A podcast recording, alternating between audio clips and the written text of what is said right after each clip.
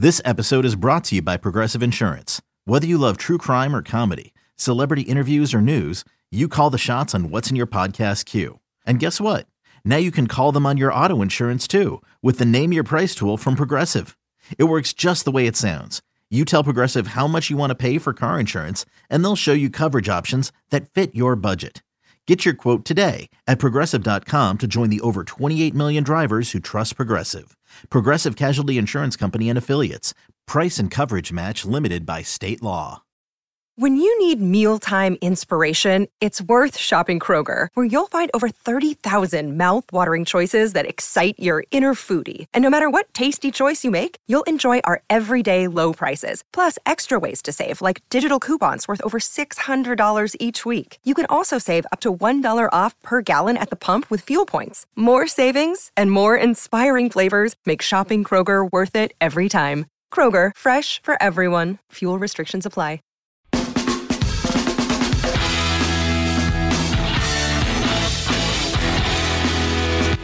And we're back on Inside Black and Gold. I'm Jeff Nowak. We are going to get into some film notes from this week to matchup programming note. I have gotten angry emails from the powers that be at Odyssey, and apparently I am the only people on the planet who is not allowed to break down all 22 film on YouTube. So that is what it is. But if you want to go look at the film that I'm talking about, I still post it to Twitter. And so if you are listening to this or watching this on YouTube and you'd like to kind of check out some of the clips that I am referring to, a lot of them will be on my Twitter account at Jeff_Nowak. And this particularly for this first person I'm going to talk about, which Trevor Penning, he was a punching bag for week one and week two, and for good reason, right? He allowed 10 pressures, 3 sacks over 2 weeks. He was struggling hard. He wasn't getting out of his stance. He was getting beat with speed. He was getting beat with power. He was too far over his heels. So he was getting driven back.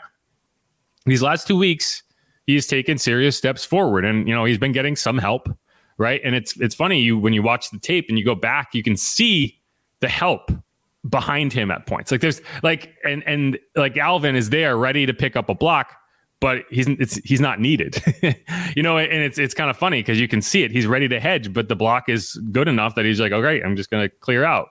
And that's good to see. He's allowed 3 pressures. He allowed 1 pressure against the Packers, 2 against the Bucs, 0 sacks. Even in against Green Bay, when the pressure was significant and Derek Carr got sacked 3 times in barely, 2.5 quarters. He's not one of the culprits for one of those sacks. And so, you can see the progress. He's still not perfect. He's still on a learning curve, but the run blocking was always going to be there. He got a 91 grade from PFF in run blocking this week. I think he got like a 78 grade in pass blocking, which I think is a career high for him, so he's improving. He's getting better. And that's all you can hope for a young player in his 5th career start, right? So, I think he really did hold up well. And I have a kind of a montage of some of the good reps that I posted on Twitter this morning. So if you want to go check that out, for all of the negative things that you can say about this team and the issues on offense and the lack of points and scoring and drive movement, I think that's a really positive sign for this team going forward. Yeah, like you said, he was easy target to be the punching bag in the beginning, and it wasn't just made out of the blue. It was for good reason, obviously. Tape don't lie, but yeah, I thought you mentioned Penning, being better this game. Just in all the offensive line seemed to perform a whole lot better. I know there were still obviously some issues, but at least there was an advancement in protection because things were not looking. We talked about it looked like Derek Carr or whoever's that quarterback was going to get killed back there. Yeah, and I mean, like, people ask for adjustments, right? And we can say that Pete has done everything wrong, and there's been a lot of mistakes, whatever. I think one of the adjustments they made in this game was a good one in that they got the ball out of his hand faster. Now, a lot of these plays were not successful, and the Bucs have one of the fastest linebacking cores in the NFL, and that.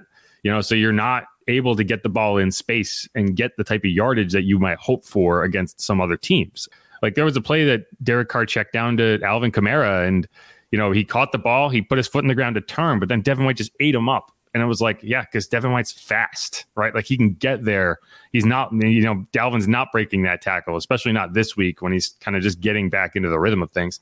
But, you know, if you go back and you watch those two drives that ended in field goals in the second half, it was by running the ball. It was not, they didn't bog down on third and short at the 40-yard line because it was like, oh, shot play time, you know. And, you know, instead they just picked up the first down and kept the chains moving. It bogged down in the red zone. One of them we talked about with the Taysom Hill run that probably didn't need to happen because it was a bit too obvious and lost a couple yards. So you end up in 3rd and 9. And then, you know, that's the thing with the Saints offense. If you can stay ahead of the chains, you have a chance to be successful.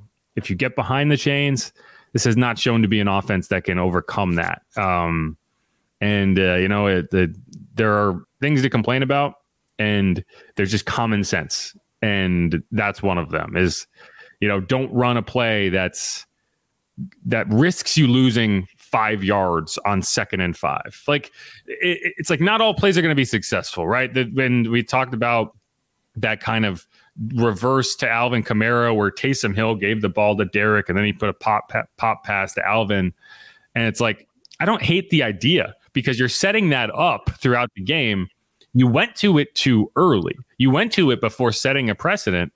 And it's a situation where on 2nd and 5 in the red zone, I don't want to see a play that if the defense plays it correctly, you risk a 5 to 8 yard loss. Like, it's not like they made a spectacular play, the defense. And it's not like the offense screwed up. You are relying on misdirection way behind the line of scrimmage to succeed. And if it doesn't, which it didn't, you lose 8 yards and that effectively torpedoes your drive. You're in 3rd and 12. And yeah, you know, those are the type of play calls where it's like, just, you know, I get it. You want to be creative and you don't want to be formulaic and you don't want to be bland. But at a certain point, you're out thinking yourself. And that's honestly, you know, it's weird how many different critiques of Pete Carmichael can you have that he's thinking it and then he's underthinking it, that they're not prepared, that they're too prepared. And but yeah, it's like the situational decision making is what really stands out, where it's like, I don't hate this idea. I actually think that play call could work in the right circumstances. Not on 2nd and 5 at the 15-yard line or whatever it was. Like that's those are the decisions that it's like you look back on film and you're like, why? What were you trying to accomplish here? Anyway, back to what you mentioned with Penning and PFF. You know what he had it ranking the offensive line in general. Though did you know our thoughts about you know the gradual improvement in this game and what looked to be a better performance? Did that shake out according to PFF stats too? Yeah, I mean, you know, I think the total pressures they allowed were 12 and 39 dropbacks, 1 sack or 2 sacks. But the second one was just like, you know, near the end of the game. And Derek was holding on to it, trying to make something happen. We talked about this. Like one thing that is very clear about Derek is he's not going to just throw the ball away on 3rd and 9 to avoid getting hit.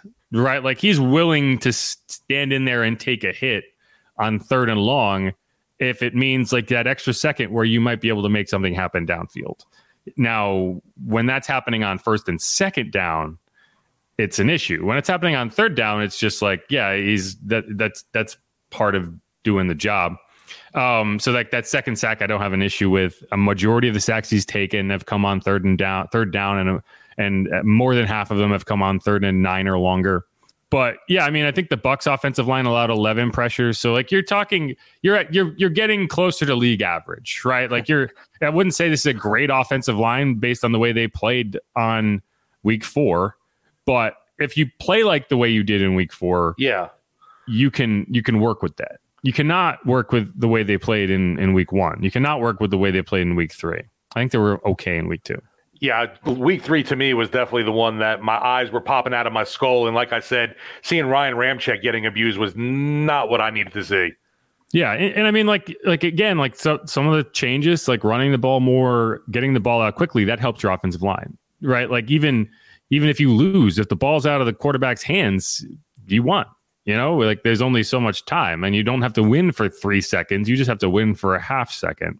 I would like to see the offensive line block better on downfield on screens. You know, one of the gripes in this game was Chris Olave's performance, not only like just catching balls, which I don't know if I don't think he had a drop, but you know, just the effort was questioned, I think, on the broadcast. And I do think that there was a play early in this game where Chris Olave got hit hard on a short pass to the left. And he came like kind of hobbling off the field. I think he got dinged up on that play. I think, you know, when you're trying to play through something and not a major injury, right? It didn't take him out of the game. I think in a game like that where you're not getting the ball and you're feeling something, and that kind of hurts your performance. But my issue is not so much the route running, which is something that I know was questioned. It's the blocking. Block, you got to be better. And that's the frustrating thing. It's like everyone says the wide receivers aren't here to block. And then you watch the film and you're like, man, that play could have worked if Chris Olave didn't get blown up. There was one where they threw it quick in the flat to Alvin Kamara. And you just watch, he runs into Chris Olave's back because Chris Olave is getting drawn. Like he stayed in front of the guy, I guess, but he gets driven back 4 yards. Like, and it's like, you just got to hold your ground. Like, you don't even have to move him. You just can't just plant your feet, dude. And you know, that's the frustrating thing is like if you can only run to one side of the field because that's the side Mike Thomas is on, that, you know, then you start to, you know, the defense kind of keys on that. Right. And that's why, you know, everyone's like, well, why is Trequan Smith here? He was good at that. It was something he was good at. Right. Like he's not great at a lot of things, but he was really good at that. And so, you know, those are the blocks that are really frustrating because like every week you look and you're just like, man, that was set up. That was the right call. Then didn't hold up on a block or you held on a block. Like for that Taysom Hill run against the Packers, that I think, you know, if they get that run, they have a really good chance to win that game because it's just one extended drive away from putting that game away. And so like, and that's true of the offensive line too, when they get out to the edges of the field. So, you know, those are things that, you know, have been an issue every week and you see them on film every week. Looking at the film, just curious, your thoughts or grade, whatever you want to say, on Bryan Bresee. I thought he had another, you know, pretty good outing for this team. Yeah, you know, Bryan's interesting, and he did play well. You know, and he's one of those guys that when he makes a big play, it's a big play, and you see him like, and he's right in the backfield, he's swallowing the running back. It was that play, honestly, it reminded me of Jadeveon Clowney in the Outback Bowl, you know, when he just like destroyed the Michigan running back and his helmet flew off, and then he like that was the only difference is, you know, he wasn't able to hit him hard enough that his helmet popped off like a cork, and then he fumbled. But it was that type of play. He got in the backfield that fast. There was another play he got back for a sack. I think he had 2 tackles for loss. But that's the thing with defensive tackles. It's like when you're trying to grade their performance, you can't only grade the successful plays. Right, when they hit home. Yeah, because like, you know, what about that? I mean, they got run on all day. And like the rushing yards for the Bucs aren't as high as you might have thought they would be. But in situations where you needed you know, to hold them to no gain on first down, it was like they always got 4 or 5 yards. They kept themselves in really good down and distance situations because they were able to run successfully. And a lot of times that's the D tackles, right? That's what you're doing. And maybe you got blocked. And, you know, Dennis Allen has made a point. He made a point on both his press conference talking about Bryan Bresee and on the WWL coaches show talking about Bryan Bresee. And so here's that clip that we can play right now. Yeah, well, you know, talking about Bryan Bresee, I mean, I think he's been active inside for us. He brings an athletic element inside, and he's, you know, got the ability to win quick. You know, he had the sack in the game, and then had the nice tackle for loss on an inside movement. So I think he's doing some really good things. Obviously, there's still some things he's got to improve on. You know, his pad level, I think, has got to get better, and you know, some of his fundamentals and technique. But certainly, I think he's made some impact plays for us.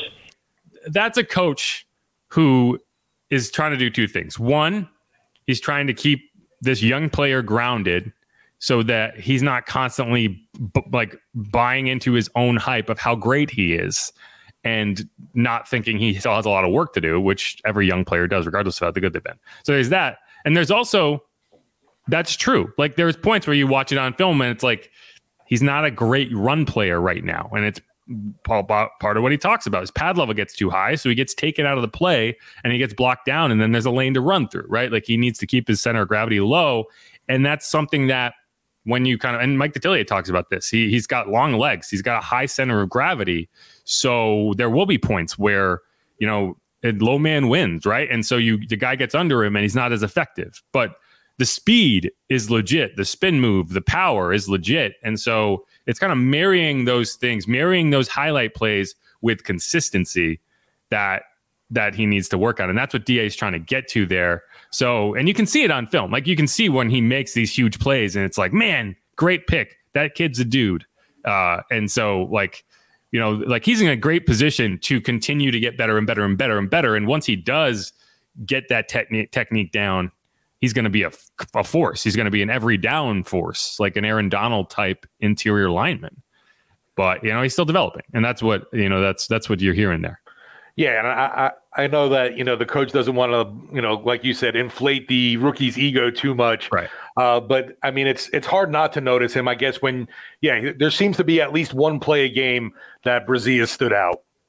Yeah, you can't teach the stuff he does. Like, that's the thing. It's like, and that's why he's a first round draft pick, because, you know, his natural ability is so good and his ceiling is so high that he even still feeling his way out. Like, I think Colin Saunders referred to him as a 6'5" Gerber baby. Like, what he's saying is, you know, he's still a child. He's still figuring things out, but he's so talented that even as he does that, he's able to make these impact plays.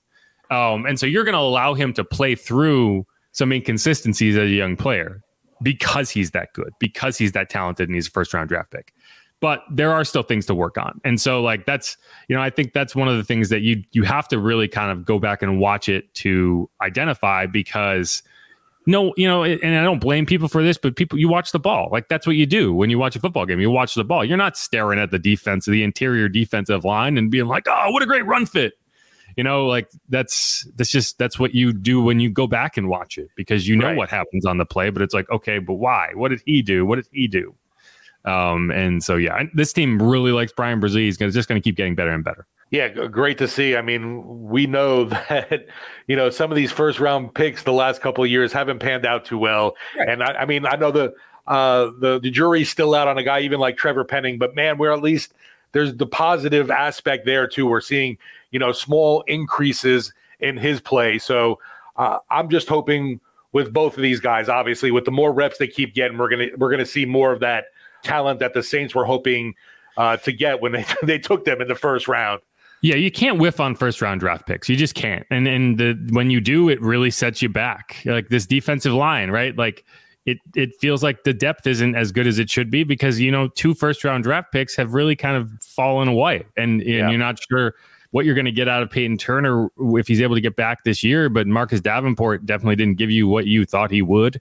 And he's not giving the Vikings what they thought he would either, to be fair.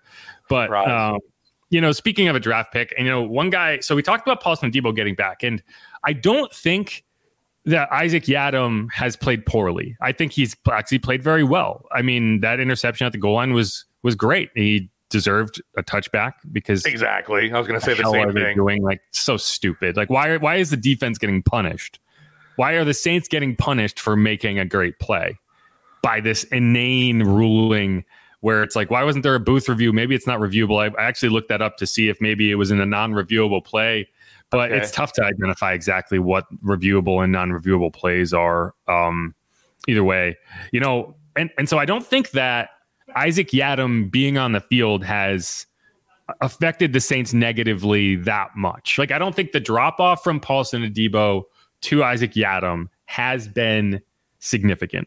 But I do think it is negatively impacting Alontae Taylor. And we saw that in this game. He was playing a little head, like his head was on fire. I think he's being asked to do a lot. He's being asked to prepare for a lot, because in base personnel, he's the outside because you want to keep him on the field. There's no slot corner. So you want to keep Alontae Taylor on the field in some way. When it's Paulson Adebo, you're okay with it because Paulson Adebo is your starting outside corner. But it doesn't make sense to have Isaac Yiadom on the outside when Alontae Taylor could also be on the outside. He's still your best slot option.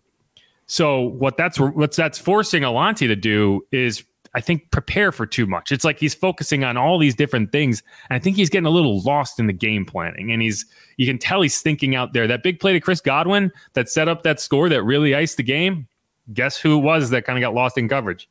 Could have been. It was Alontae, right? And Demario Davis held on that play. So it's not like even if he stopped it, it would have been a great result. But what happened was Alontae, it looks like he's signaling because they think they're going to drop into zone. And he thinks that Chris Godwin is running an out. So he turns and runs upfield. And then you can see Chris Godwin is actually running a return route. So he's breaking to the outside. It's like the whip route, you know, like. And so, but Alontae doesn't see it. He's going upfield with the receiver out of the slot. And Chris Godwin just kind of like casually strolls across the middle of the field by himself and catches that ball. And then obviously Chris Godwin is an elite NFL receiver, so he's able to make a play downfield.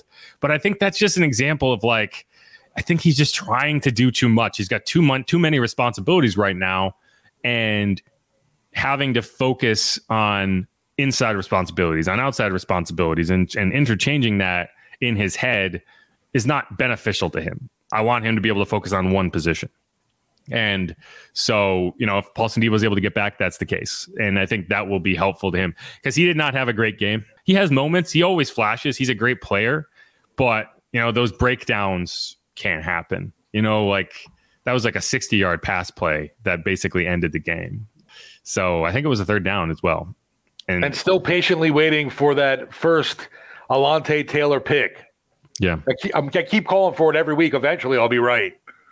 Maybe he's cursed. Maybe he'll just never get it. And like again, I like Alontae Taylor a lot. I think he's had a good season. I think he's playing well. But I just think like this setup where you're asking him to do a little too much. Like you're asking him to do more than you're asking Marshawn to do. Marshawn doesn't go inside. Marshawn is an outside cornerback, and he's arguably the best at it in the game. He didn't have his best game, but like he doesn't get asked to go inside. And so, but you are asking Alontae to do both of those things, and that's a lot. You know, when you're trying to figure out like, okay, how does Paulson Adebo returning help this defense? To me, that's the bigger element than replacing Yiadom per se. I honestly think you get to a point where you're better off just having Yiadom be the outside corner and keeping Alontae in the slot. And for whatever reason, they played a lot of base in this game. They started in base, and it became clear very quickly that was not going to work because Zach Bond just cannot cover. It also seems anybody wishing that the Saints are going to make a punting change, that's not happening. Blake Gillikin is now heading to the Arizona Cardinals. Is he? Yeah, he got scooped up by someone finally. And, man, that's another thing, Jeff. The jury, I guess, is still kind of out on the Saints punting situation where, I mean, there's been a few times they've been able to pin them inside the 20, but, they don't look right, and they're pretty short. When it comes down to it, Blake Gillikin. Yeah. So they look like they're supposed to look. It's going to look like that, and like right. That's what it is. The rugby style punter, like that's not the issue. The issue isn't the style of the punt. He just doesn't have the leg. Like He doesn't have the boot. Like yeah. I want to see like when you're at your own 20 and you're punting. When you're punting from your own end zone, you gotta get it out. Like you got to get the ball downfield. And that's the thing. That is the biggest difference to me thus far is Lou Hedley is very good at pinning people back, right? You know, and we've seen it so far. You know, even in that game, he punted 4 times. 3 of them were downed inside the 20. It was at the 12, the 13, and the 8. Right. So it's not he's costing you a ton of field position in that way.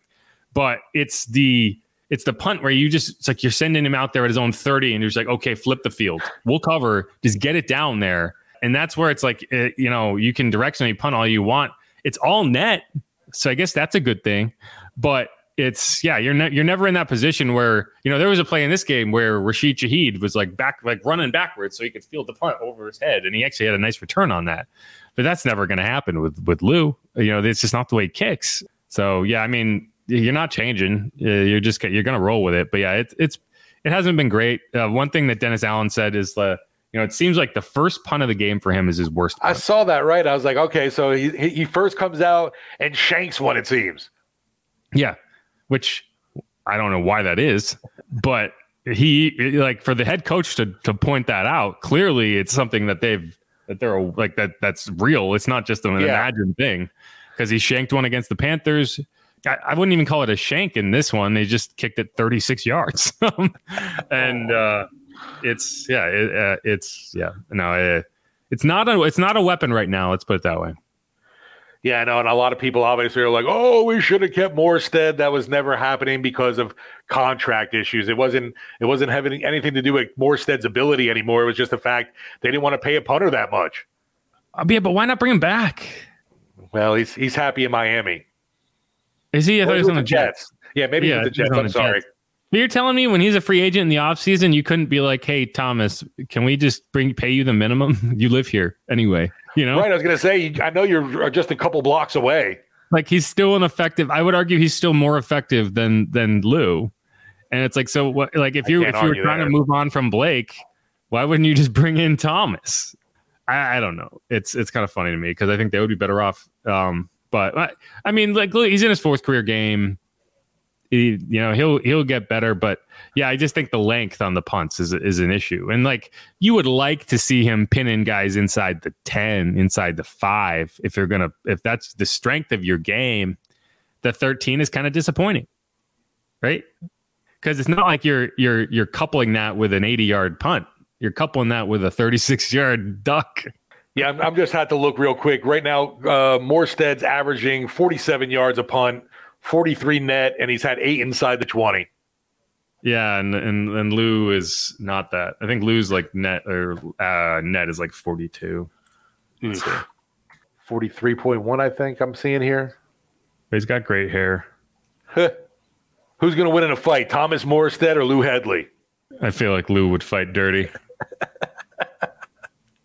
Yeah, his longest punt is 52. His average is 43.1. 8 inside the 20.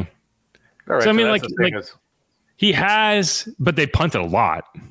He's punted 21 times. So I mean, like, he has done that, like that he has done reasonably well is get the ball inside the 20 and force them to start from their own 10, 13. Typically, you're not going to see 17 play 87-yard drives like you saw in this game, and that's going to be an advantage. But yeah, it's when you are in a bad situation and your punter has a chance to help your defense and get them to at least start from their own 40. And in this case, it seems like they're starting on midfield or better. Yeah. Besides defense, I mean, not showing up in this game, we haven't been. I would say special teams and offense have not shown anything where you have that confidence in them going forward right now, and you're hoping to see some kind of spark, but I disagree with that. I think special teams outside of the punting has been fine. The coverage has been fine. You haven't surrendered any major returns. He should have made that game winner in Green Bay. I know it's like, yeah, but he's made every other kick. So sure, I mean, but that was a game-winning attempt. Yeah, sure, but I mean, he's a rookie. He needs to. You know, like it happens. Like you, that was the gamble you took when you kept on a rookie kicker. He's going to have to learn in those moments, and that was a learning experience for him. First time I think he's ever kicked in serious wins since getting to the NFL.